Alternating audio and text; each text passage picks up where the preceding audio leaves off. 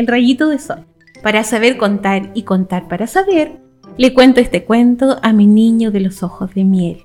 Hace muchos años, cuando los arcoíris recién crecían en el cielo y las nubes eran amigas del sol, un papá y una mamá le pidieron a Tatita Dios un regalo especial. Querían un rayito de sol que diera calor a su casita, que era muy fría.